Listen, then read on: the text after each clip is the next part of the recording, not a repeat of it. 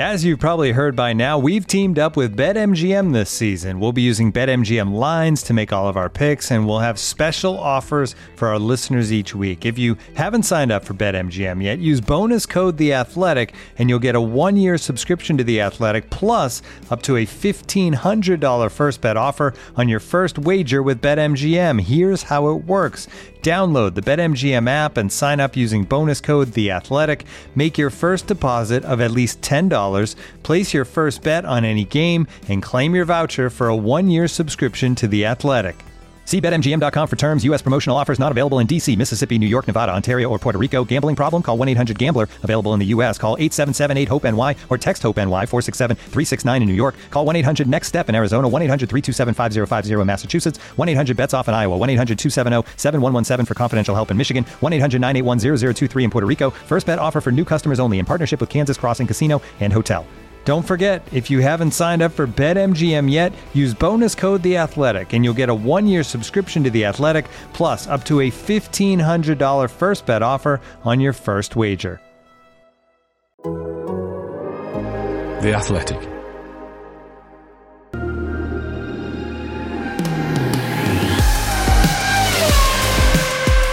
2002 is remembered as one of the most dominant seasons of the peak Michael Schumacher Ferrari era, and to many that also means it's recalled as a not very entertaining or memorable year. But it was a season that got off to an explosive start in Australia with one of the biggest and most iconic first corner crashes in F1 history taking place just seconds into the new season. That set the scene for a race of attrition where home hero Mark Webber scored points on his F1 debut, driving for the unfancied and by this time Australian owned Minardi team. Meanwhile, at the front, Ferrari and Michael Schumacher came through all of the madness to take an ominous victory, comfortably defeating everyone despite not even bringing their new car to the first race of the year. I'm Glenn Freeman, and joining me for the final regular episode of this series of Bring Back V10s are Ben Anderson and Ed Straw. Ben, you can have the opening question first. When you think of the 2002 Australian Grand Prix, what's the first thing that comes to mind?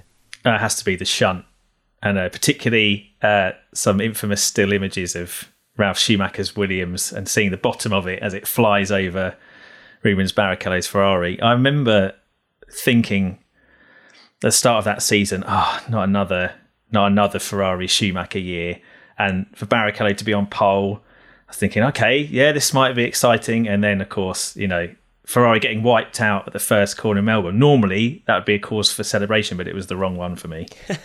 Brilliant. Uh, Ed, what about you then? I think from what I've seen on social media, people are assuming you're going to pick Minardi's Day of Days here. I'm that predictable, unfortunately. Yeah, unfortunately, Minardi was really struggling, and there was the whole Australian vibe to the team, and Mark Webber finally in Formula One. So it was a great story. Although we should add Alex Yoong's best F1 finish in seventh, and the other Minardi. Let's not forget that one. And I've got a soft spot for both Arrows drivers getting black flagged for different but related reasons as they tried to join the race after the first corner shunt in various unacceptable ways. Yeah, I think that's a good one. If, if you consider Ferrari winning the race with its old car to be a sign of doom for everybody else that year, the way Arrows managed to get both cars disqualified from this race was its own sign of doom for a team that would be dead uh, before the end of the season. Can I just make a point of order that Ed's picked three moments as his standout moment from the 2002 Australian Grand Prix? Yeah, he's obviously right. he's obviously very excited for this race. I could do another seven if you like. Yeah, let's not. Let's move on. Let's hear memories from the audience, all of which probably apply to Ed as well. Thank you once again to everyone who responds to me with these on Twitter. Um, they're great to read. The most popular choice was Webber's fifth place. Maybe that was influenced by the fact that I included a picture of the shunt, so everyone was trying to pick something different. Uh, Lone Wolf and Nero says, I've gone back to watch this and it still excites me every time. Johnny O remembers nervously hoping that Weber would hold on, but also happy to see Toyota score on their debut. Chris says Webber punching the air as he crossed the line. Lewis says Webber and Paul Stoddart going up on the podium after the race, which Gavin Richardson said made Webber look and feel like the race winner.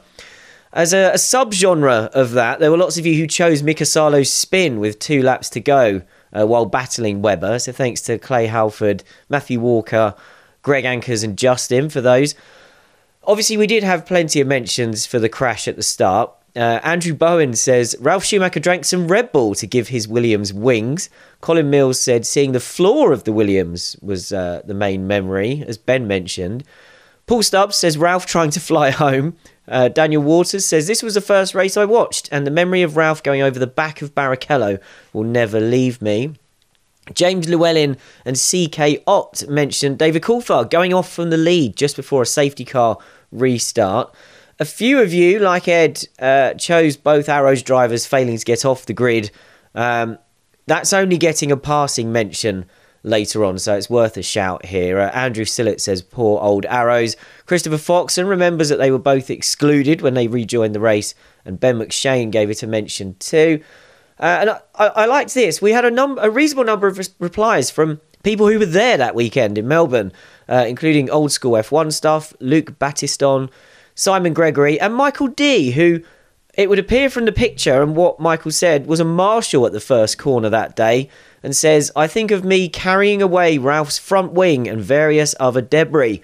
And uh, as I say, there's a picture of, uh, of Michael carrying those parts. So that's very cool. As I mentioned, this is our final regular episode of the series, so we have two more special episodes to come.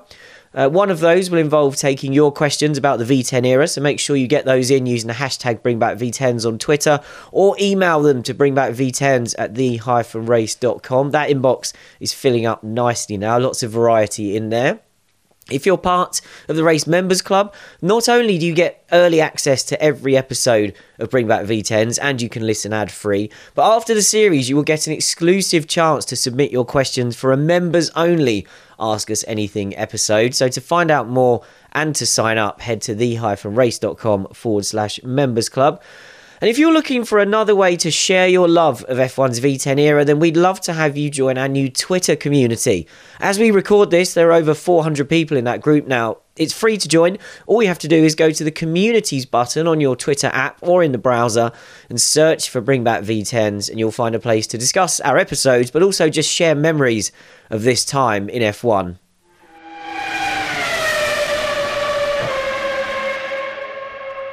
Now, one of the big talking points heading into the new season was the fact that Ferrari would be starting the year with its old car, the F2001. Ferrari explained that it wasn't convinced about the reliability of its 2002 car, so it decided to play safe to make sure it could bank points by finishing the early races. Ross Brawn added that the team had identified some key development areas it also wanted to pursue further on the car, and it wasn't possible to have that work done in time for the first race. Michael Schumacher and Rubens Barrichello backed the decision, saying it wasn't worth the risk of bringing the F2002. And Schumacher said he hoped to score three or four points, which, under the old top six point system, of which this was the last year, that meant he was aiming to finish third or fourth. Um, this news raised hopes for Ferrari's pursuers, with Williams' Juan Pablo Montoya saying, if we came here with last year's car, we'd end up 10th. Uh, and he felt Ferrari was just covering for the fact that they didn't get their new car ready in time. But he expected the F2001 to be quick enough to be competitive. Ben, early in the V10 era, you know, at the turn of the 80s into the 90s, we did see quite a few teams, including big teams, do this. But by the start of the 21st century, this wasn't happening anymore. So did it feel like a big deal that Ferrari, a team as big as Ferrari, was starting the year with an old car? Yeah, it did. I, th- I think at the time it got everyone's hopes up.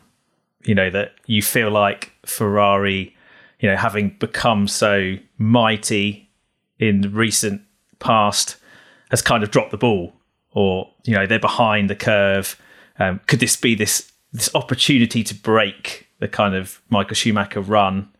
Uh, and unfortunately, it didn't turn out that way. Um, it was quite sad for me as a fan at the time.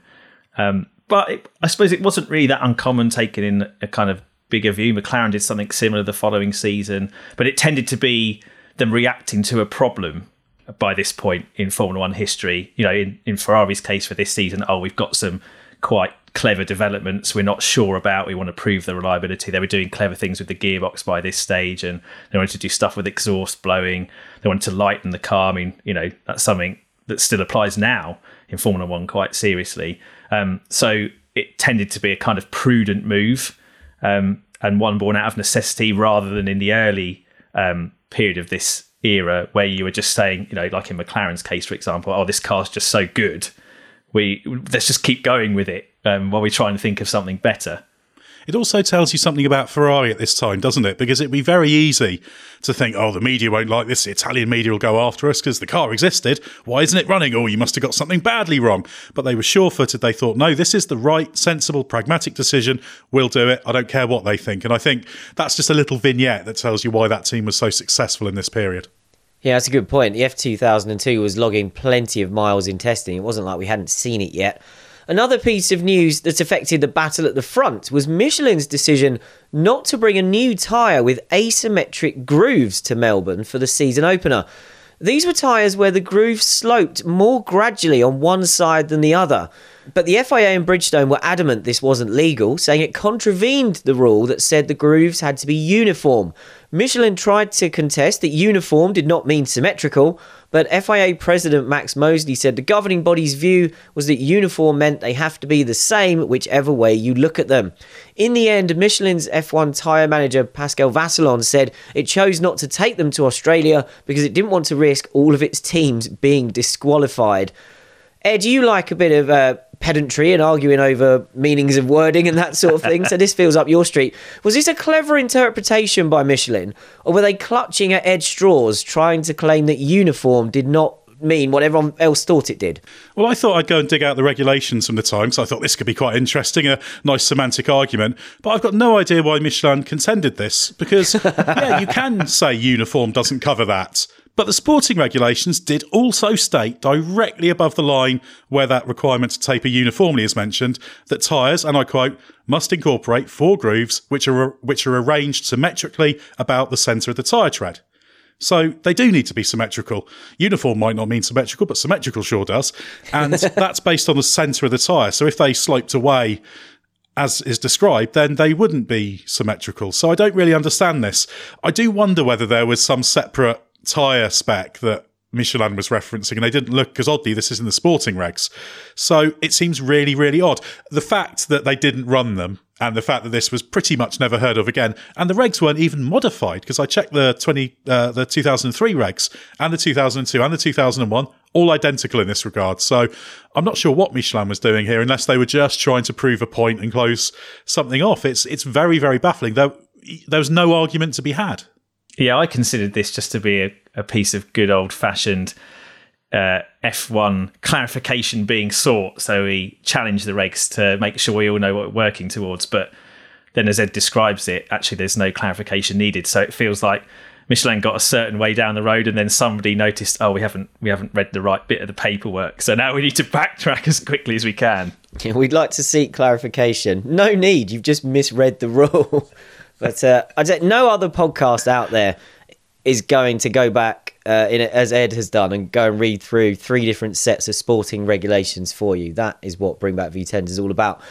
One of the big changes on the grid for 2002 was the arrival of David Richards to take over at BAR, which had endured a rough three years without much success to show for all the money being spent by British American Tobacco and now Honda.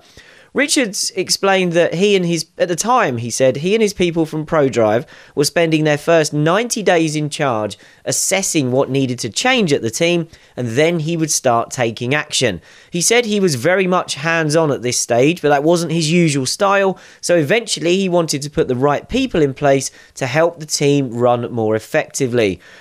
Richards mentioned this 90 day period specifically when reflecting on his arrival at BAR with Motorsport magazine in 2007. I think he mentioned it on F1's Beyond the Grid podcast as well. He said, We went in and gave ourselves 90 days to appraise everything. We were set three very clear objectives by BAT. First, they wanted us to stop the business hemorrhaging money. They'd never had a stable budget and they were constantly being asked to invest more. Second, they wanted some results in return for that investment. And third, with tobacco advertising now doomed, they wanted to sell the business.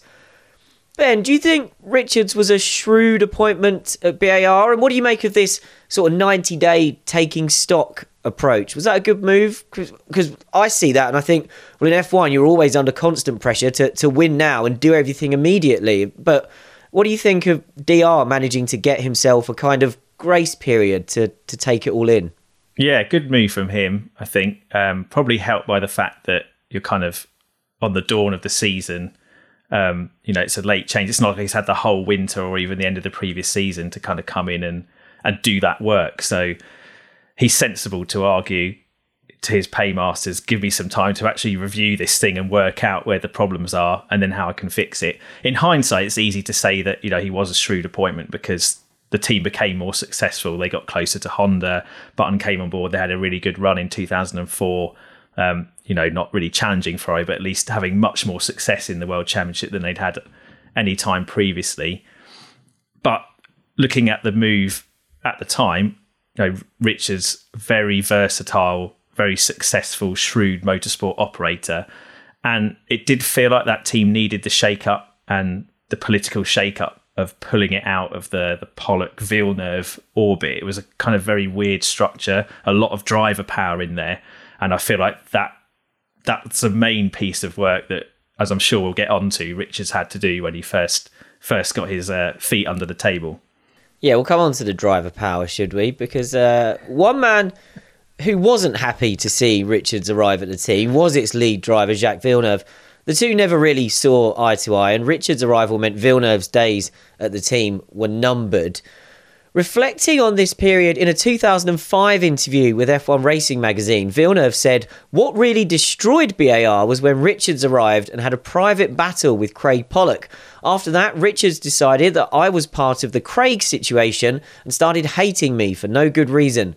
He was on a mission to destroy everything I'd ever achieved and I think that was damaging for the team as well as myself. He went on to say that team bosses make or break a driver, and he said Richards' treatment of him was damaging for Jacques' career. Villeneuve went back to this well with the same magazine in 2014 saying that once his manager Craig Pollock was ousted at the head of the team, Jacques's protection was gone, and within three months, Honda had turned their back on him as well. He said he was the black sheep, and while he never said anything critical in public at the time, he couldn't fight back inside the team, and he also said this period was the lowest point of his career. Um, Ed, it will forever bother me and Jacques, I'd imagine, that BAR came really good straight after he left. We've talked about that on some 2004 episodes in the past. Given what happened after he was gone, is there anything we can agree with him on regarding David Richards' arrival being bad for BAR? Well, certainly DR's arrival was good for BAR, but I've got some sympathy for Villeneuve because it was bad for him and he was so closely allied with Craig Pollock and such a strong character. I can understand why he didn't feel his face fit there because it couldn't really. So I don't really agree with Villeneuve's analysis in uh, in many areas, but I get where it comes from. It's a little bit like that situation with the groove tires we talked about on the Imola '97 episode, and I see where it's coming from. I don't think he's expressed it quite right, but I completely get it. That team was set up around him. It was Pollock and him, and it's all being taken away from him. And at times, Villeneuve performed very, very well for that team. So yeah, I think it was always going to be that way. This sort of thing always happens. If you've got someone who's closely connected with that old regime, you're always at risk of being ousted with it eventually. And if you're Jacques Villeneuve and you're not necessarily the most diplomatic character, then you're doubly at risk. Yeah, I think you're right. Bad for Villeneuve, not so bad for BAR. Do you like Formula One but struggle to keep up with everything that's going on? Then we have the podcast for you. Introducing the Race F1 Briefing, the podcast that brings you the latest F1 headlines in 15 minutes or less. With new episodes dropping on all four days of every race event, you'll never miss out on hearing what went down in practice, qualifying, or the Grand Prix itself. And we'll also bring you all the behind the scenes news and gossip from the F1 paddock as well. If that sounds like the F1 podcast for you, search the Race F1 Briefing in your podcast app of choice. We'd love to have you join us.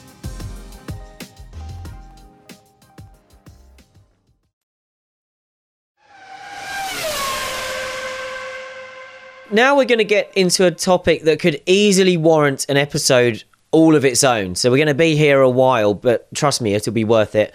In January of 2002, Alain Prost's team, Prost Grand Prix, was liquidated by the French courts, having been in administration since November 2001. The judge who made this decision, uh, a guy called Frank Michel, said uh, there was interest in the team, but he said the problem was the only people showing interest were short term investors who were able to show they could put up a lot of money up front, but with little evidence there was a real company behind the money. Prost himself declared, uh, described it as a relief at the time that his ordeal as a team owner was finally over. On F1's Beyond the Grid podcast years later, he said he was really happy when it all ended. Ed, how did you feel to see the Prost team go under? Was this a big loss to F1? Yeah, I think it was a big loss. And there hasn't been a, a proper, real all French team since, by which I mean one completely based in France. And blue. Exactly, yeah, exactly. And Prost slash Ligier were so French, weren't they, in a, in a, great way? And it had a long history, stretched all the way back to 1976. Okay, front loaded the success pretty much into the first half dozen years. But everyone loved the idea of Alain Prost being a success as a team boss. As I seem to mention every episode to bring back V10s, the all French super team built around Prost went back a long way in this era, was coming for such a long time. So it's a shame that something sounded that sounded so great turned out so bad. However, that's all the the kind of intangible from the heart stuff. But if you look at what the team actually achieved, it, it was less of a loss. Aside from that pretty good 97 season, assisted by being on the Bridgestone rubber, the results were pretty dreadful. You're basically talking a handful of sixth places, a fifth place, and that Jarno Trulli P2 in the Nürburgring in 1999. And Peugeot pulled out. And I think at that point, the writing was on the wall. Loads of problems. I don't think Alain Prost was really cut out for the day to day management of a F1 team and that relief sort of suggests that he probably wasn't as well. He also referred to it as a total failure for France. So uh, it's clear how he thought it was. I think Prost probably took for granted that he'd have all that support. And as he mentioned, the Renault thing slightly changed that. So, yeah. So from the heart, a real loss, but you only get to stay in F1 if you're any good. And the team under him ultimately was not very good. Yeah, Prost's only good season was when they were Ligier. It was, you know, they took over Ligier on the eve of the season. We've discussed it. We've done an episode on that uh, that year and everything that went on. The moment they started doing it all themselves with Peugeot engines, uh, it went rubbish. So, what happened? Uh, we'll try and do a short version here. I think the Prost Peugeot years, so 98 to 2000, will be an episode at some point. Um, Prost has always said uh, he was made promises by the French government and major French companies when he bought Ligier in 1997. And then we did discuss this in our 97 episode. He realised on the eve of that deal being official that those promises were not going to be kept, and he wanted to back out then. Then, after signing several major sponsorship deals over the first few years of owning the team, and even selling a stake to online giant Yahoo, uh, what Prost always calls the internet crisis struck, and all of his sponsors disappeared, as did engine supplier Peugeot at the end of 2000. After struggling on with little funding and an expensive Ferrari engine in 2001, Prost says he had agreed to sell the team to Saudi Prince Al Wahid just before the 9 11 attacks in America, and then that deal fell through. He said the Ferrari engine deal was set to get even more expensive for 2002, rising from $28 million to 31 million. And he said he never had a budget bigger than 40 million, so it was impossible to run a team on less than 10 million spare cash after your engine deal. He also said, as Ed mentioned, that Renault's return to F1, buying Benetton in 2001, meant the end of the support for Prost Grand Prix in France, as Renault now courted all of the national attention. On Beyond the Grid, he summed it up as not working for reasons that I did not anticipate before, which he said was very frustrating. Prost picked up some criticism at the time, though. His former sporting director, John Walton, was quoted by The Sun as saying the reason the team folded was because Prost wanted to keep total control. Walton said the people who could have saved us wanted him to step down, but that was never his plan, even if it meant the team going to the wall. So, Ben, as I said, that was the short version. A lot of ground covered, a lot of bits missed out that we'll do another time. But based on that summary, was this team doomed from the moment Prost took Ligier over? Was there any way the the kind of disastrous few years that it had could have been salvaged? Oh, it seems very difficult, doesn't it? I mean, coming into that project knowing then the rules are going to fundamentally change so drastically from 97 to 98 that can't help you know you essentially need two groups working on that to get you through the first season they did reasonably well as like you said a ligier team effectively still with the Mugen Hondas they didn't hit the ground running Peugeot obviously was a massive part of why that project never worked you know it's meant to be an all French works operation but Peugeot were never really I don't think that committed and didn't really do a proper job. And as Prost says in his Beyond the Grid interview, he was effectively paying Peugeot as well. So, you know, that's that's ham hamstringing him. Um, he blames socialism as well within France. You know, um, workers paid too much and and having too much power. I found that comparison with Ron Dennis's McLaren really interesting. So that you know, by Prost's calculation, for the same money, he could employ employ only a third of the people that McLaren were employing. So either the whole French system is against Alain Prost, or Ron Dennis is a massive skinflint, and all the people at McLaren should have been paid a lot more. And then he gets unlucky with the dot com bubble bursting at the wrong time. Then he gets unlucky with you know selling, trying to sell to a Saudi just before 9-11. So Prost is basically the unluckiest team owner in Formula One um, by his own account. I feel like the only way it works is if somehow he gets Renault on board, and because you know during this period, obviously Renault have stopped supplying engines to Williams and and Benetton, then they're coming back on the scene and they're about to build the Renault Works team again. If that could have been Prost, then it's probably got a future, but it didn't happen. And obviously, everything that happened while Prost was in charge. It was so disastrous, basically. You can see why no one wanted to touch it. And you can also see why the people who did want to touch it would then want Prost to cede some control. And you can also see why Prost would not want to give up that when he's had to basically endure all the pain and have none of the reward. So I think, you know, as was said, just for everybody's well being, it was best that it just died a death. Even though I agree with Ed, it was a sad thing because you know the Ligier team as it was was such a you know iconic part of Formula One, very successful, and even in the later days before it transformed into Prost, it was a bit of a giant killer. It sort of played that you know modern F1 Force India role really. So it was a shame that um, that that team yeah fell from existence. Yeah, and I don't think we'll see that sort of thing again. One of the funny things about 97 was obviously we had two world champions sort of taking over or setting up teams. You had Alain Prost and Jackie Stewart joining the grid as team owners. You just you can't imagine sort of 25 years later, you can't imagine that ever happening again. But there were more twists to come in this story. As we've outlined there, the team was shut down in January. Yet by the end of February, by which point the F1 World was in Melbourne for the first race, News broke that buyers had been found for the team, and Arrow's boss Tom Walkinshaw's TWR operation would be providing technical support to get them back on the grid as soon as possible. Walkinshaw told Reuters that he was not involved with the owners, but that TWR would be contracted to provide engineering support. He also said that Minardi made an offer to buy the team.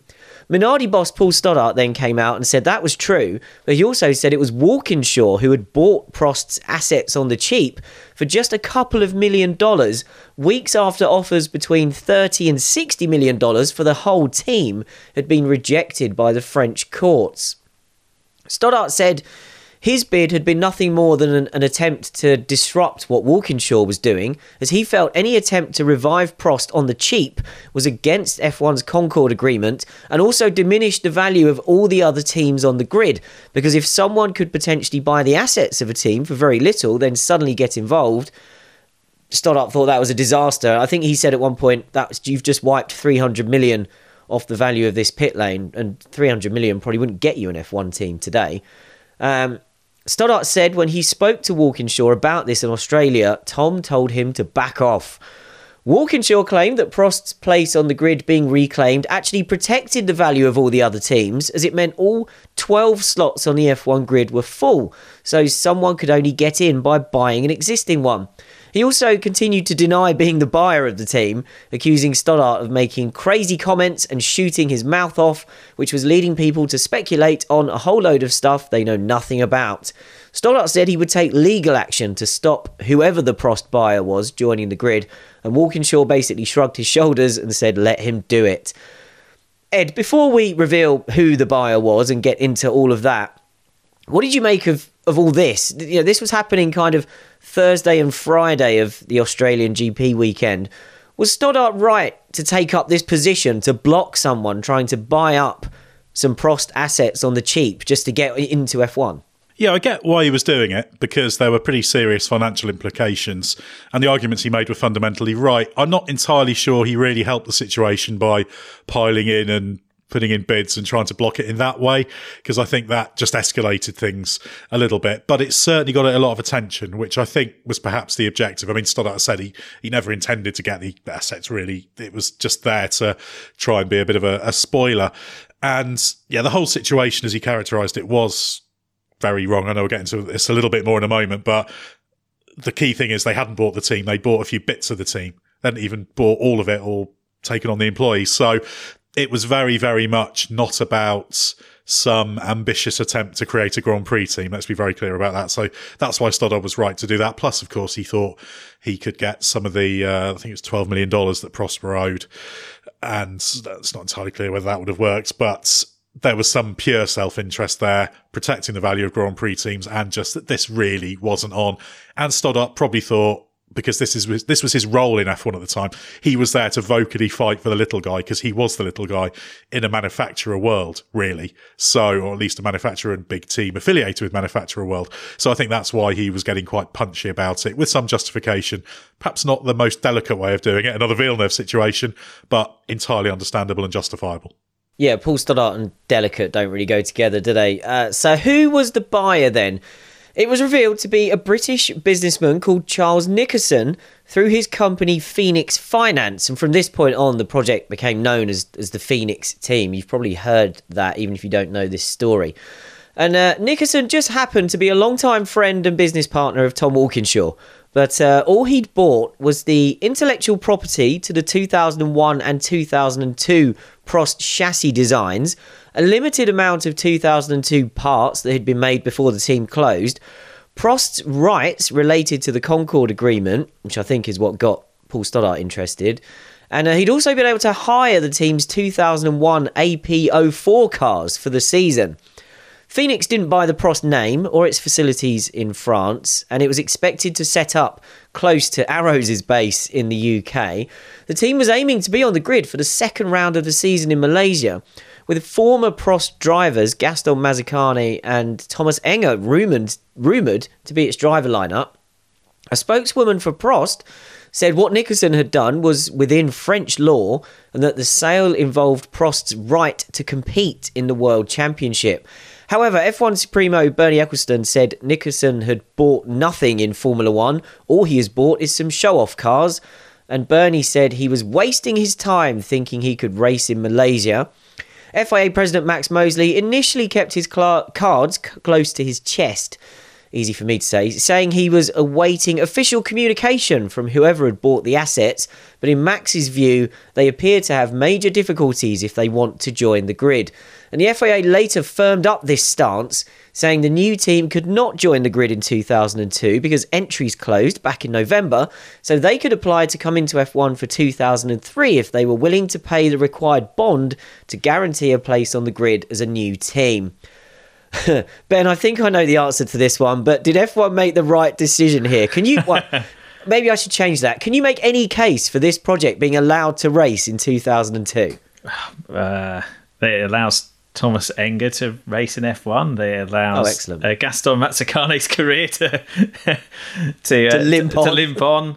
Um, I think it's it's very difficult to make a, a case here. Um, there's there's parallels you can draw with you know kind of current F1 and and letting Andretti's proposed entry in, or you know um, interested parties who've come in and bought assets or teams when they've been in trouble. You know, thinking of Lawrence Stroll and and Force India turning it into Racing Point and then Aston, or what Dietrich Mateschitz did with Jaguar and Minardi, and having two teams, which seems a bit sort of what Walkinshaw is angling for by having arrows and then his mate's team running these these prosts that they've acquired.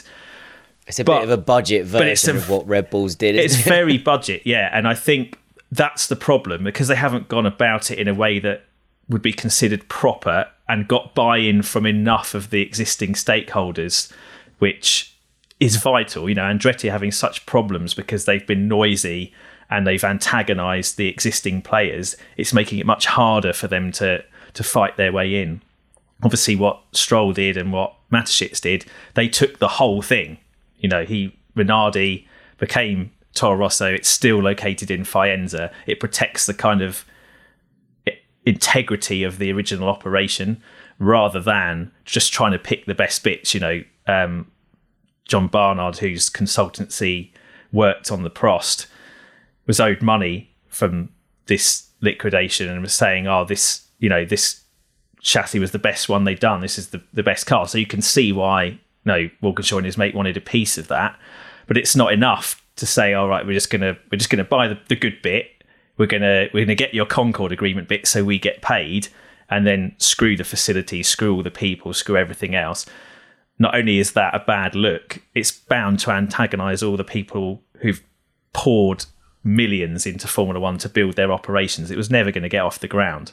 So ultimately, if they if they'd gone about it in a more proper and whole way, they might have had a chance. But as it was, I think no chance at all. Plus, I don't think they were that serious about actually properly competing. I think there were financial motivations. And as Glenn mentioned, uh, Charles Nicholson. Uh, Charles Nicholson was a long-time business associate, associate of Tom Walkinshaw, but fans of Tintop racing in the 80s might remember Chuck Nicholson, who shared TWR machinery with Tom Walkinshaw, among others, who is the same guy, just racing under a slight pseudonym. So he's got a very long association with Tom Walkinshaw. And yeah, this whole thing was was very much connected to, to TWR. It wasn't even vaguely removed. I think it was an attempt to circumvent some Concorde legalities, clearly. I don't know the exact phrasing, but that's what it was all about. And in the end, yeah, it just was never going to happen. And as a, a little side note, if you go through the Companies House documentation about uh, about Phoenix, which was named Dark Grand Prix for two weeks, uh, from February the 28th to March the 13th of that year.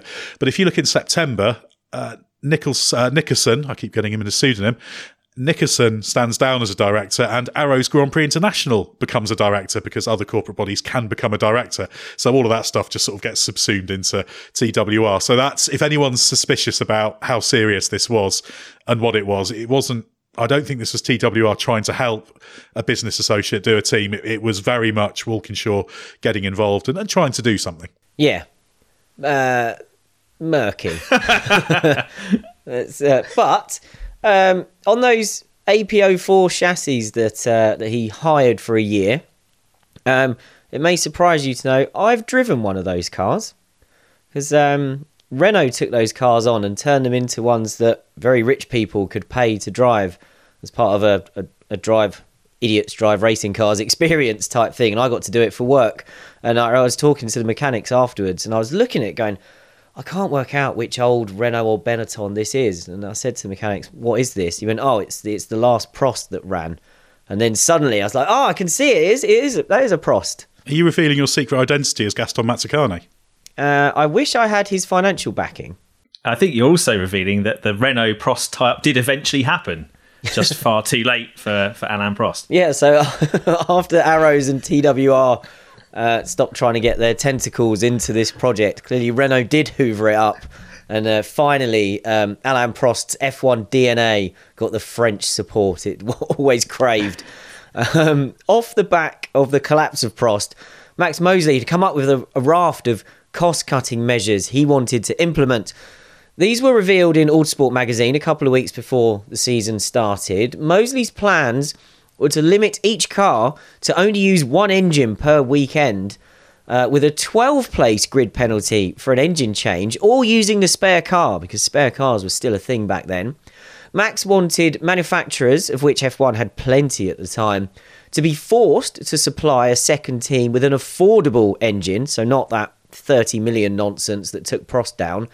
and he wanted weekends cut to two days of track action. We still hear that suggestion today, don't we? Mosley wrote a letter to all of the existing teams saying that there was a real threat to F1 and its teams and engine suppliers, but that a relatively straightforward solution exists. In his book years later, Mosley said that by 2002, the cost of competing in, in F1 was prohibitively and perilously expensive.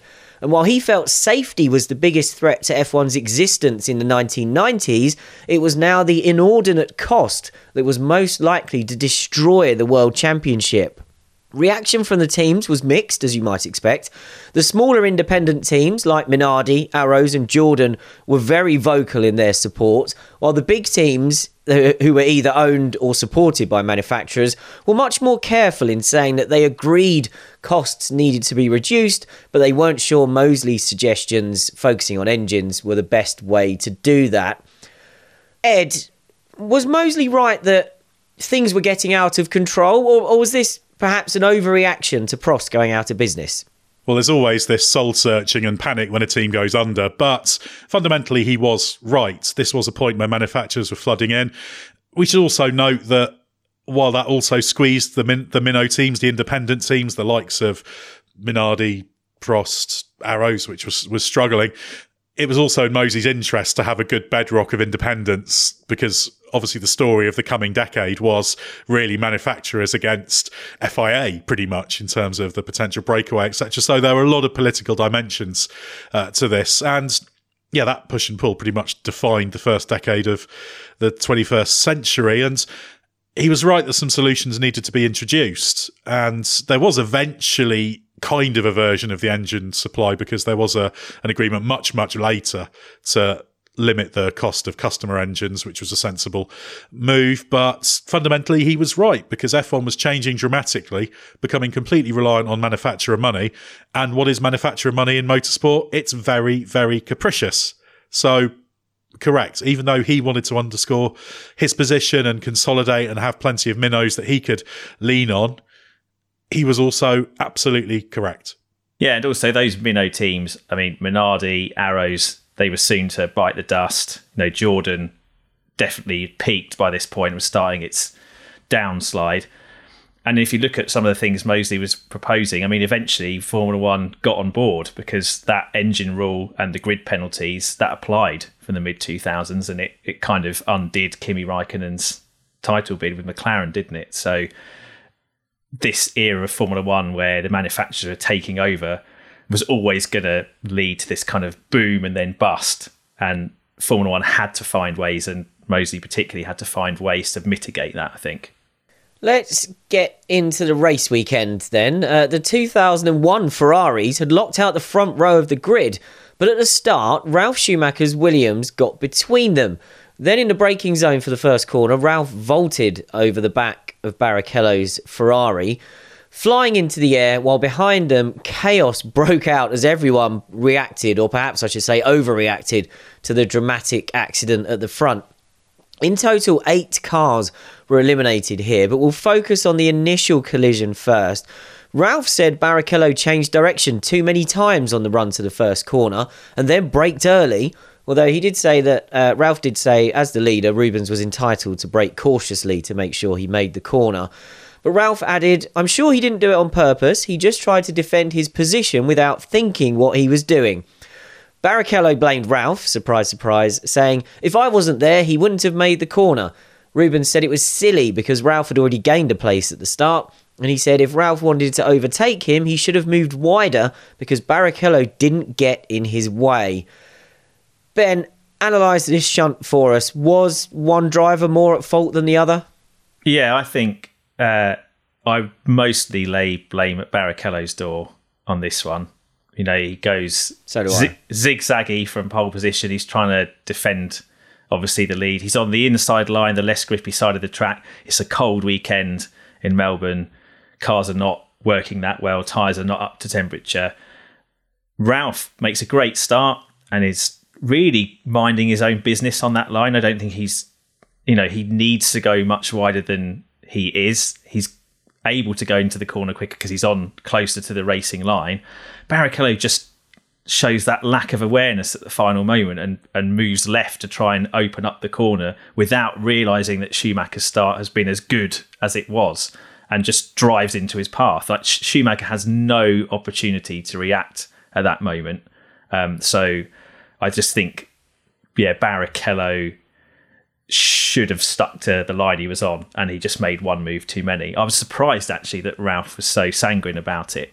Um, he could have I think if it had been his brother, obviously that he and Barrichello were teammates, so it would never have happened.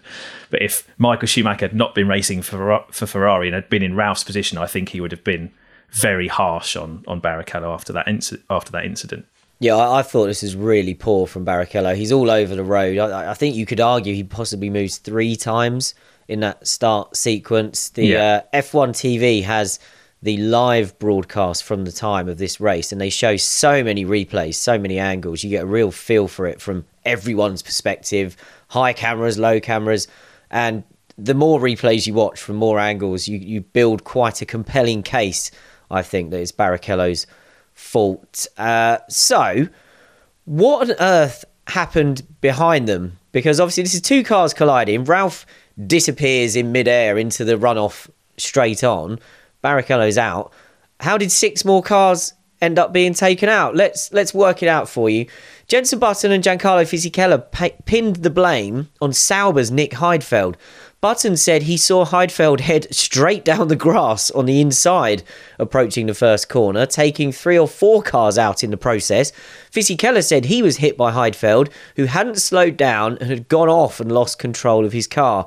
Heidfeld, in fairness, held his hands up afterwards, saying, I think I did cause an accident. He said he saw the crash at the front and tried to stay to the inside to avoid getting involved, but he couldn't avoid getting caught up in an accident of his own. Um, there is an overhead angle of this crash where you can just about see Heidfeld, Olivier Panis, and Allan McNish all take to the grass on the inside of turn one lose control on that grass because it was wet, and then spin into other cars as they rejoin the track. Panis said he was pushed onto the grass. No, I can't see evidence of that. Uh, McNish says Panis spun onto the grass. Um, and that he ended up there as well, just trying to avoid everything. McNish actually tags his teammate, his Toyota teammate, Mika Salo, as well. Ed, uh, what did you think though of these secondary accidents that you know th- these are the guys that turned this into a massive pile up rather than just a two car incident at the front were they overreacting or is it understandable that they saw what was going on ahead and just kind of drove onto the grass and then all hell broke loose yeah, it's very easy to sit on the outside and say, yeah, they overreacted or whatever, but it's never that simple. You see a bit of a concertina effect. In Heidfeld's case, he does hit the brakes, but that's because Fizzy hits the brakes ahead of him, who's braking a bit harder than there's cars ahead of him. You know, there's cars flying. Uh, so there's a lot of people reacting, and the further back you are, the more uh, you have to react to other people's reactions, if you see what I mean. So, I yeah, Heidfeld could have done something else, but all you're trying to do at that point when there's stuff happening, there's a lot of things going on. You don't you don't really know exactly where all the cars are, who's up in the air, who's not. You just see there's a big crash going on and there's smoke everywhere. So with that limited view, you take instant action, you commit to what seems like the least worst course of action. And yeah, you can say Heidfeld could have done this, but put yourself in his position with limited visibility what he did, I don't think was unreasonable. And I think it's just down to the configuration of that corner in particular that, that played a part in that. None of them triggered the accident. It was triggered elsewhere. So yeah, I don't have a big problem with that. I think all three of us have been at much, much, much lower levels in racing in situations where you're just trying to react to something happening in front of you. And all you can do is just make the best choice based on limited information. So I'm, I'm not going to be too aggressive in criticism of, of anybody there. All of the drivers involved ran back to the pits expecting the race to be red flagged, but it wasn't. Instead, the safety car was sent out to pick up the remaining 12 cars, plus the two Arrows drivers, who, as we mentioned at the start, uh, they would be excluded um, because their cars failed on the grid. And Heinz-Harald Frentzen then rejoined the race when there was a red light at the end of the pit lane. And Enrique Bernoldi was sent out in the spare car, which wasn't allowed because the race hadn't been stopped. So good work, Arrows. Uh, some people weren't impressed that the race wasn't stopped, though. The most vocal were down at Jordan, where the race's very own Gary Anderson said it was absurd, and his driver Fisichella called it ridiculous. Michael Schumacher said he felt it should have been red flagged, while David Coulthard, who led the race after all of this, said it wasn't good to deprive the fans of so many cars, but he added, This isn't Hollywood, and you don't just cut out the bits you don't like. Ralf Schumacher uh, continued to be a voice of reason in, in all of this. Uh, he explained it the most clearly. He said race director Charlie Whiting had told the drivers he wouldn't stop races for first corner accidents unless absolutely necessary, which I think means track two blocked, debris everywhere, maybe an injury. Because Charlie wanted to force the drivers to take more care at the starts. And on that subject, uh, Michael Schumacher called for everyone to be a little more calm at the start of the season to avoid incidents like this. What did you think, Ed? Should this have been red flagged so we could get as many cars back on the grid as possible? Uh, no, I wouldn't say for that reason. The defining question is whether it needs a red flag, not how many cars are out. If you want to change the rules and say that you restart if X number of cars are out, fine. But that's not a good enough justification. I would say, looking at it, you could probably make a reasonable case given how many cars are around bits of carbon fibre, etc., the risk of punctures. That said, it only took them, I think they had five laps under the safety car. So, yeah, it wasn't an unreasonable decision, especially with that backdrop of them wanting to make sure drivers are a little bit more careful, although it didn't really help in this particular case. So maybe it was a lesson for them. But yeah, it needs to be a safety driven thing. I think probably today that would be red flag to allow the cleanup to be properly done and not leave any concerns about bits and pieces on the track. Do you think? Because looking at it, uh, most of the debris seemed to be offline. You know, it ended up to the left of the track as you go through turn one. So, to my mind, there was enough of a clean bit of track that everyone could get through, and then the safety car does the job. So when when you add that into the fact that Charlie Whiting is trying to make a point as well and get Formula One drivers to clean up their act. I mean, it shows how little the drivers paid attention to Michael Schumacher because his appeal for calm is not met at all by pretty much anyone uh, at that on that first lap. I felt like the safety car did the job there, and I remember at the time also, I liked this idea of they had only had the one shot, so if everyone misbehaves or there's chaos on the first lap and loads of cars are taken out. I like that. I wanted them out of the race because it meant then you had the chance of these minnows or the people surviving the chaos to come through and get amazing results. And of course, we wouldn't have had the Webber result or anything like it if it wasn't for this decision. Yeah, I'm not necessarily saying they, they should have done, merely they could have done. I think the comparison I made with today is because you never know exactly where all the debris is. It only takes a little bit, doesn't it? So that's why I made one, maybe wondered whether it was necessary to do it.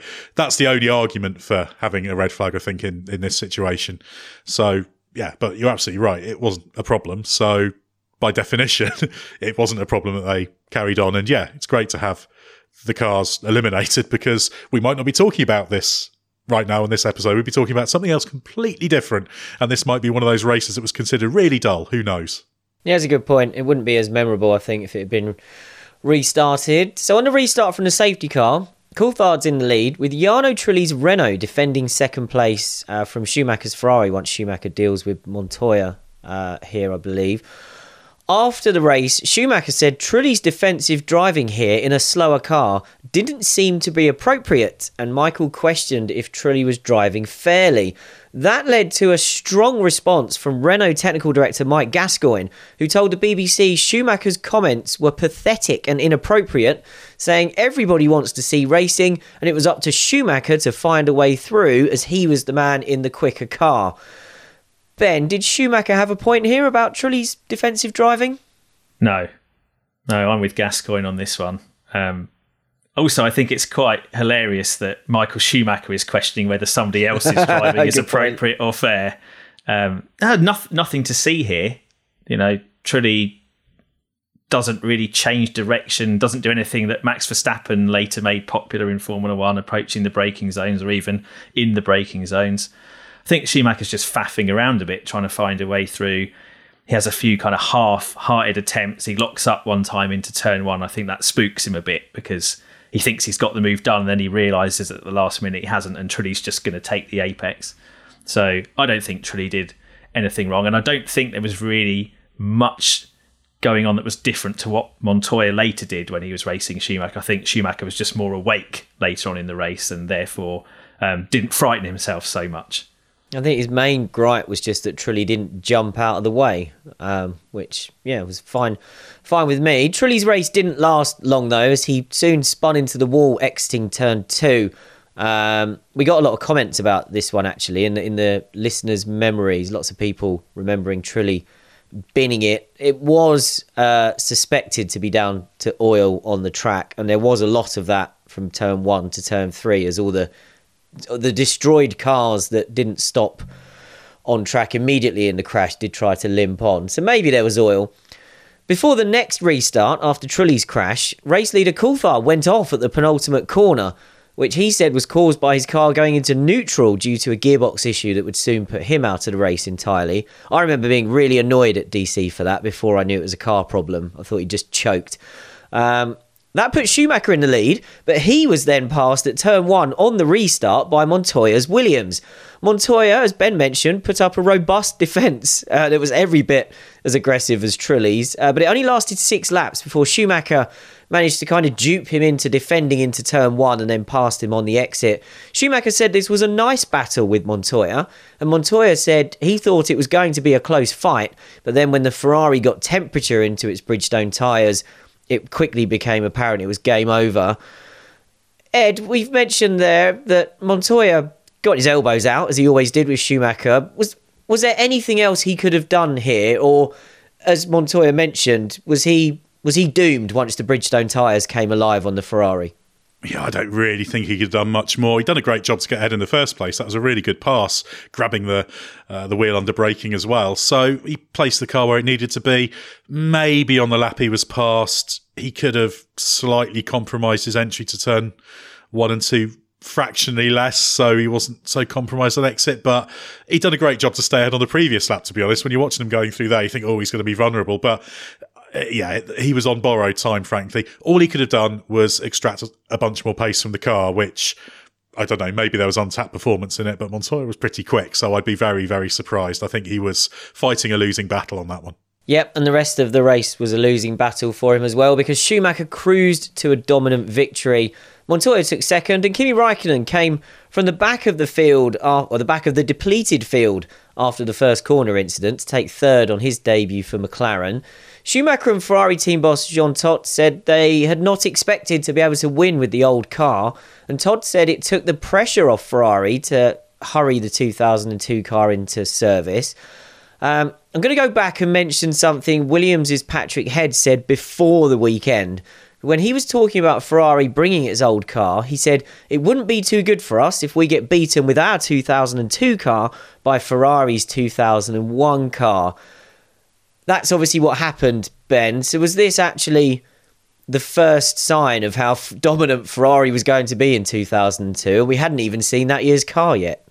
Yeah, it's ominous. Um, I'm not sure it's such a sign of how dominant they were going to be. It's interesting that Todt said the result in Melbourne took the pressure off because obviously they got their asses handed to them at the next race in Malaysia, and then they go to Brazil and suddenly the car is uh, is bought on stream. So I don't think they were they were too relaxed, and also they'd scored way more points than Michael said he was aiming for while they waited for the new t- new car to come on stream. So I think they were a bit worried, even though they they did really well in Australia and better than expected. I don't think they wanted to be hanging around with the 2001 car too long. Um, I think where Melbourne does give you an indication of how far Ferrari ahead, other than the fact that they feel they can bring that car and still do okay. It's just the operational slickness and the cleverness which, with which they execute the weekend. You know, running uh, bigger wing angles than their rivals, making the car quick over a lap. Um, you know, reading the conditions really well. You know, that battle with Montoya is quite interesting because you can see that once the tyres come up on what is a really cold day, everyone's struggling a bit. Schumacher just has way more grip than Montoya. And by rights, that Williams probably should be beating the older Ferrari, but the way Ferrari were running the car, and obviously combined with a driver as good as Schumacher, I think they were they were compensating really well and getting the absolute maximum out of that package. But that said, I do think that they were they were quite keen to get the O2 car on stream because it was going to bring them so much more instant performance as well as developmental avenue. I can imagine there are a few rivals deluding themselves, though, into thinking that the real 2002 car was so troubled that they might have a McLaren MP4-18 type situation. They wouldn't have been referencing that at the time because that was in the future, but there was probably that little thing in the back of their mind that they think, well, if the 2002 car's not better than this, we've got a chance. But yeah, if anyone wants to have a look at the results that the right 2002 achieved, they will uh, they will see that was not the case. Yeah, and it is, it's a good point that Ben mentions as well. I think temperatures and tyres um, played played a part in those first two races. The, the Michelins clearly weren't happy in Australia. Uh, but let's finish the episode then with the home hero, as Mark Webber finished in the points for Minardi on his F1 debut uh, at his home Grand Prix. It doesn't get much better than that. Webber had avoided all the trouble at the start, and as more cars dropped out, he worked his way into the points. Then in the closing stages, he was fifth, but being caught by Mika Salo, who was in Toyota's first race in F1. Webber said in his book that before the start of the race, uh, team boss Paul Stoddart had told him, just bring it home. And then Webber spent the whole race nursing the car as it was sending me all sorts of distress signals to say it was going to let me down.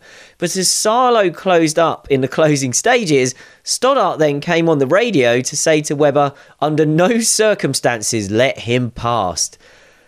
Ed, given that uh, even if Salo got past Webber, Minardi is still in the points um, with that sixth place.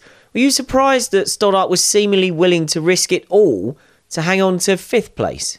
My gut reaction to that was yes, because getting the point would be essential and that's hugely valuable. Why would you risk it? But then I thought a little bit more about the race situation because you had Webber, Salo, then there was Alex Yoong in the other Minardi behind, and Pedro de la Rosa, I think, was still around miles, many laps down.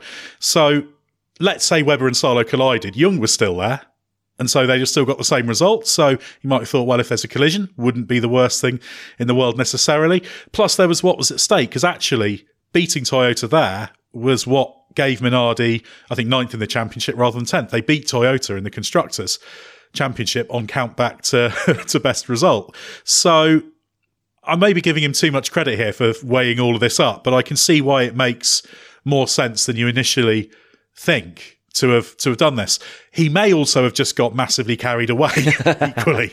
So I don't know. It's how you want to how you want to slice and dice it. But actually, yeah, the landscape of that situation means they had a bit of insurance, so it wasn't completely absurd. But you might want to be more emphatic about it and say, yeah. Don't let him pass, but if you do collide with him, make sure you take them all out. I do know of a situation where a, where a driver in more recent times was given a message that they knew very much meant if you have a collision, it wouldn't be the worst thing in the world while trying to pass someone. It wasn't explicitly said, but it did lead to a collision that had championship implications. So sometimes there are these uh, these messages that go that uh, that have that attached to them. Interesting. Twenty years from now, we'll find out what that message was. I, I see your logic. I like the idea actually of basically trying to convey to Webber.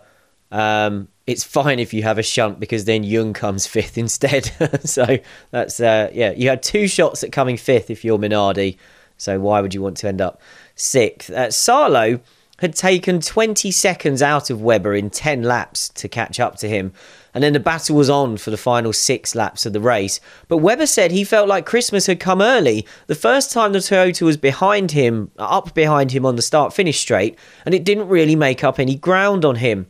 Webber said in his book that that made him realise he had a chance of holding on.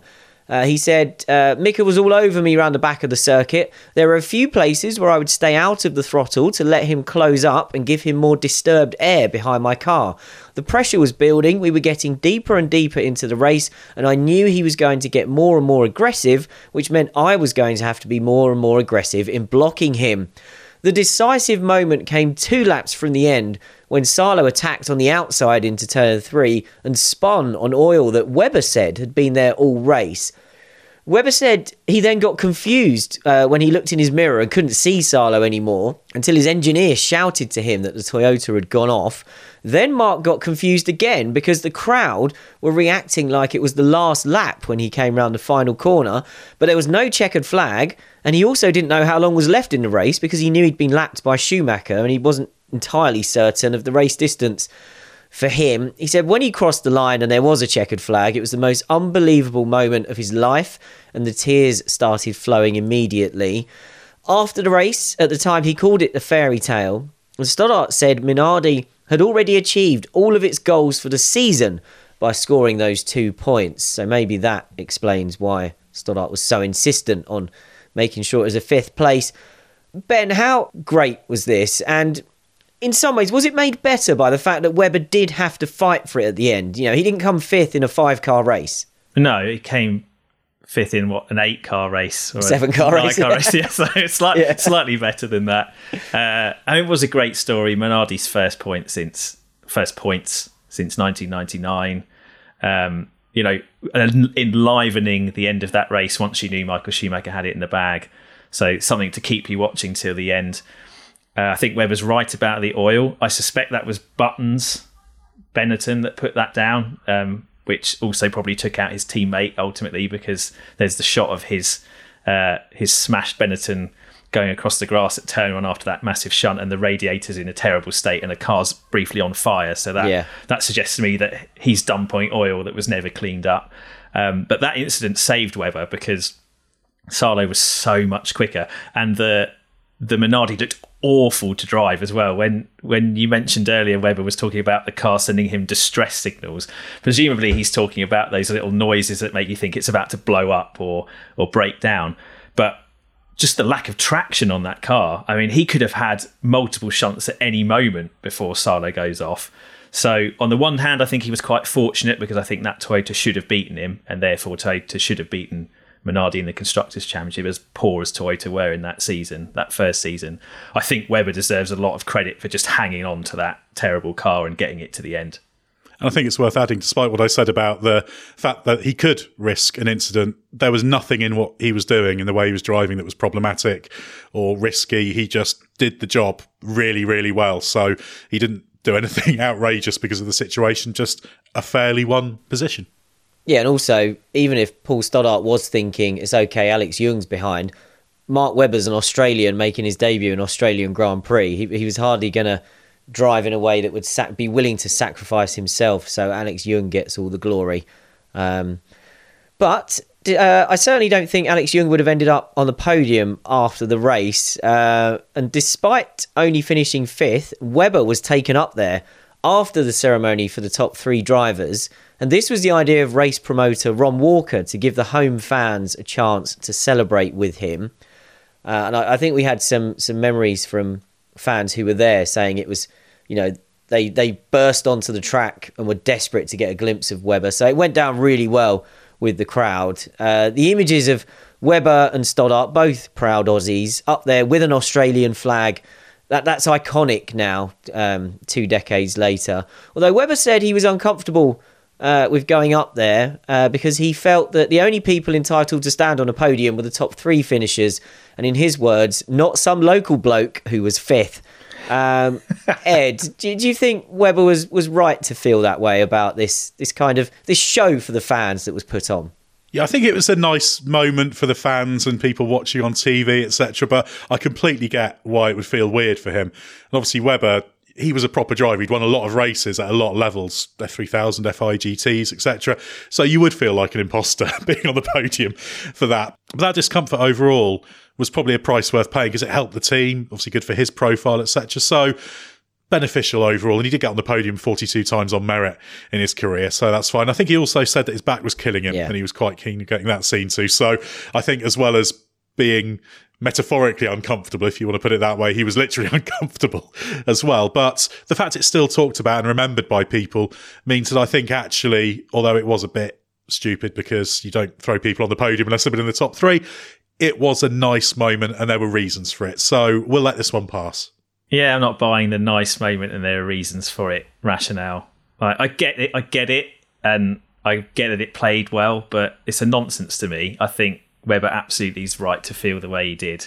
Um, it's it's not even imposter syndrome. It's actually being an imposter.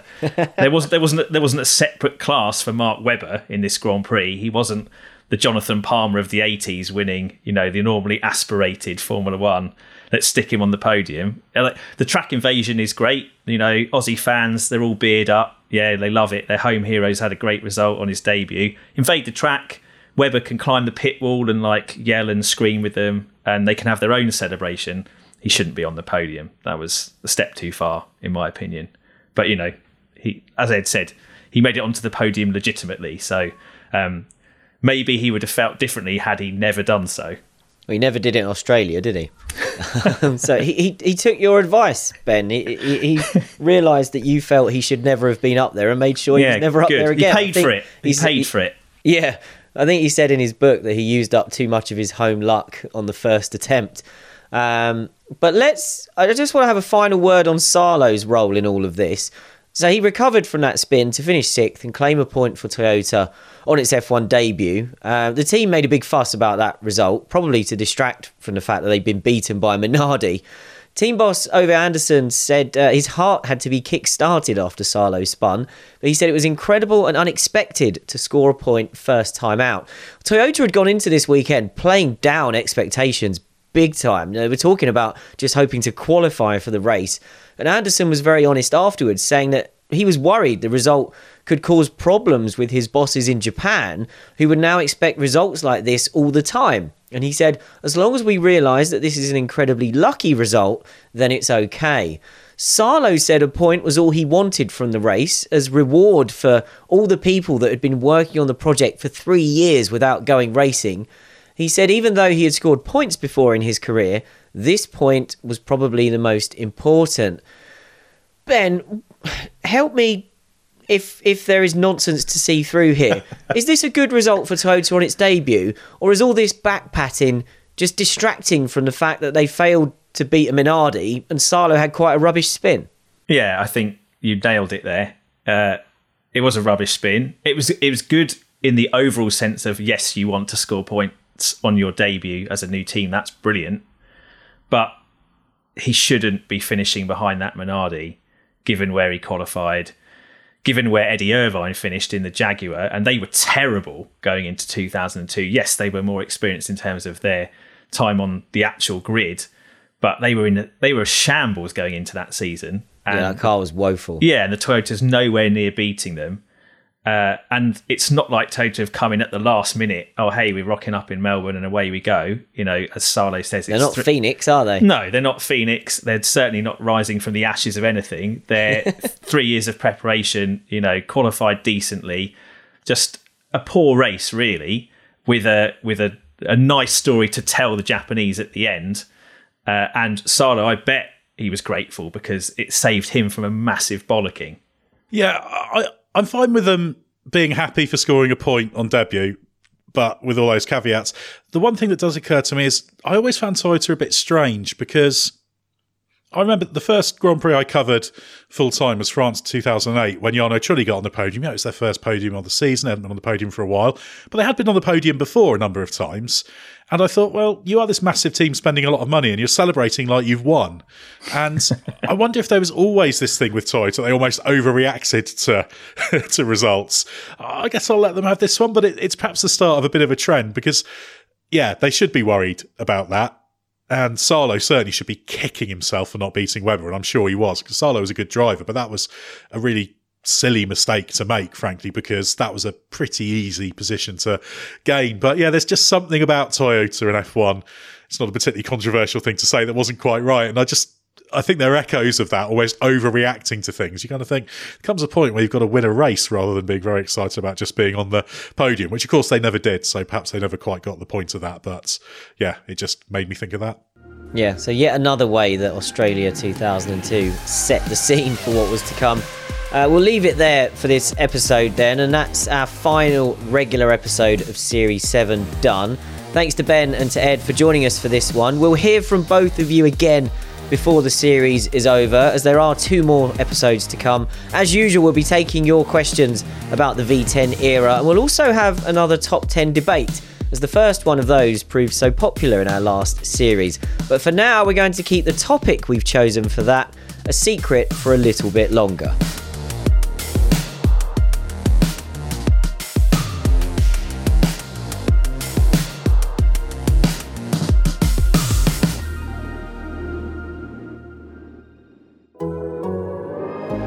The Athletic.